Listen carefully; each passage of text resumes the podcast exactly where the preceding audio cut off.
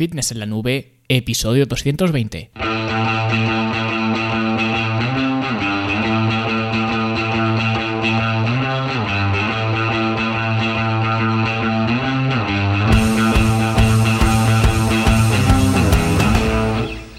Bienvenidos a todos un viernes más aquí a vuestro podcast a Fitness en la Nube donde hablamos de fitness, de nutrición, de entrenamiento y donde cada viernes, cada semana os traigo las técnicas, consejos, estrategias, trucos y como lo queráis llamar para que construyáis un mejor físico y tengáis un estilo de vida más activo y más saludable. Bueno, hoy lo primero que quiero hacer, lógicamente, es felicitaros este nuevo año a todos los oyentes de este podcast y bueno, a todo el mundo en general, pero como solo lo vais a escuchar los oyentes del podcast, pues os lo felicito a vosotros. Espero que hayáis tenido una muy buena noche, que no tengáis hoy mucha resaca, aunque yo creo que ha sido la noche vieja más rara de la historia, pero bueno, ya vendrán otras mejores si, si Dios quiere. Así que hoy, para no atormentaros mucho la cabeza y ser algo breve, quiero daros un consejo, un consejo no solicitado, como casi todos los que doy, pero es un consejo que creo que os puede venir muy bien de cara no solo a vuestro cuerpo, a vuestro físico, sino también a vuestra vida en general y es un consejo que comparto en mi libro El lunes empiezo, en el capítulo 11, sin ir más lejos, y justo es lo que voy a hacer hoy aprovechando este nuevo año para hacer un episodio algo especial. Os voy a leer este capítulo 11 para que os pueda ayudar, como siempre, a mejorar vuestro estilo de vida. Pero como siempre, aunque hoy sea un día especial, lo que de verdad va a mejorar tu estilo de vida es la Academia de Fitness en la Nube, ya que es una plataforma diseñada especialmente para eso, para verte mejor, sentirte mejor y rendir mejor, a la cual puedes acceder incluso completamente gratis, al menos a una parte de ella, lógicamente, para que la veas, para que tomes contacto con ella y si decides unirte son únicamente 10 euros al mes, así que échale un vistazo porque merece mucho la pena, fitnessenlanube.com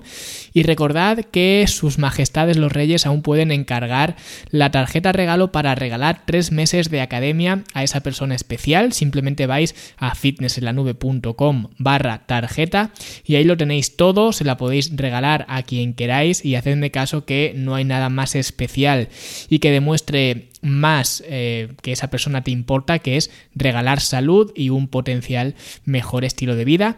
Y eh, ya está, ya no os voy a dar más la vara, que sé que hoy ya tenéis la cabeza que os va a explotar por vosotros mismos, ¿no? No necesitáis que nadie os la haga estallar más. Y pasamos directamente a la lectura de este capítulo que espero que os guste. Dicen que las primeras veces nunca se olvidan, y yo me acuerdo perfectamente de la mía, de la primera vez que volé en avión.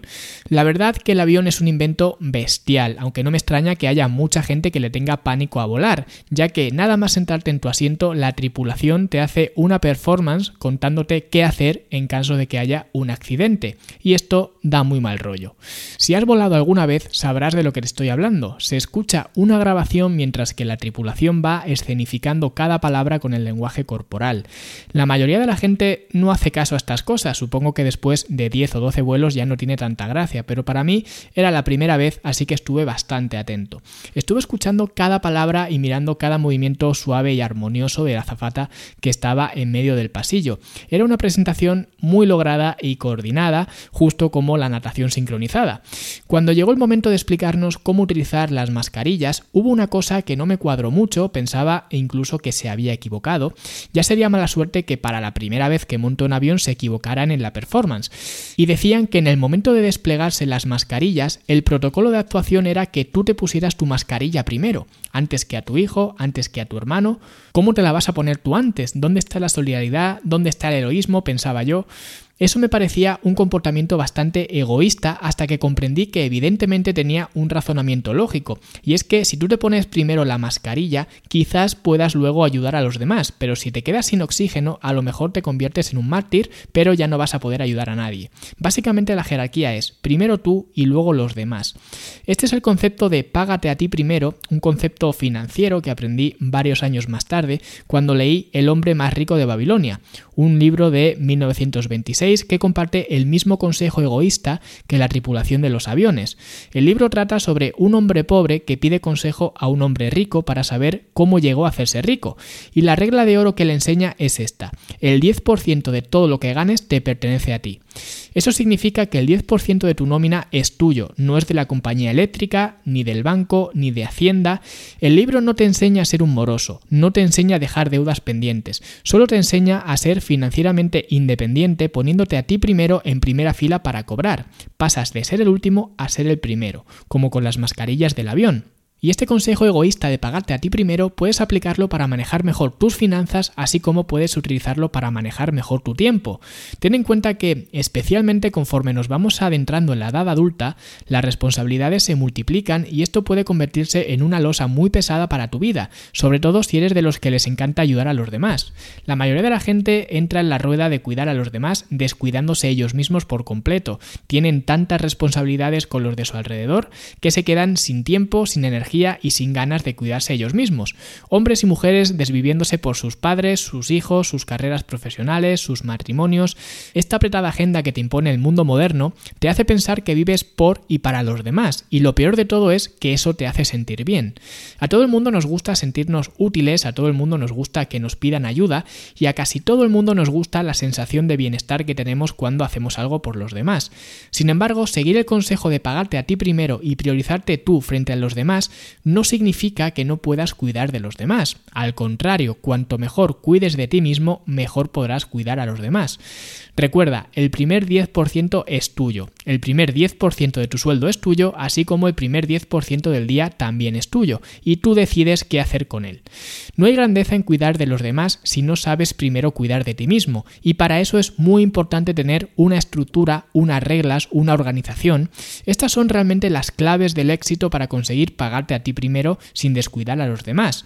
Y sí, la mayoría de la gente piensa que tener reglas y planificar tu día es muy poco divertido, no hay emoción, no hay libertad, y aunque lo de la diversión y la emoción pueda ser cierto, la realidad es que tener reglas implica tener más libertad, no menos. Reglas igual libertad.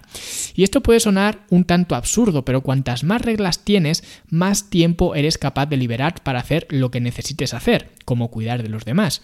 Así que sigue este consejo de la tripulación y págate a ti primero. Si lo haces, te convertirás en el dueño de tu tiempo y tu dinero en lugar de ser el esclavo de tu tiempo y tu dinero.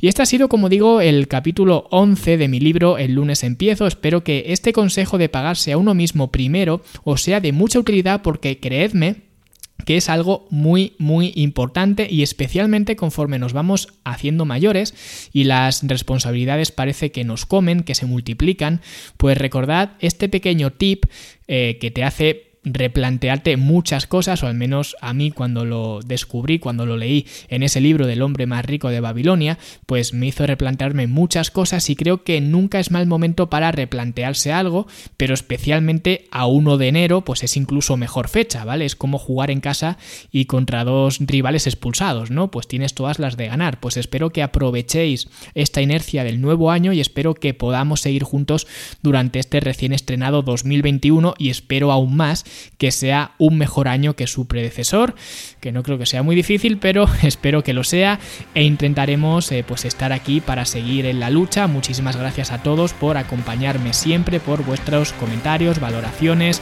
por vuestros emails y por todas las muestras de, de apoyo y nosotros nos escuchamos como siempre la semana que viene. Hasta luego.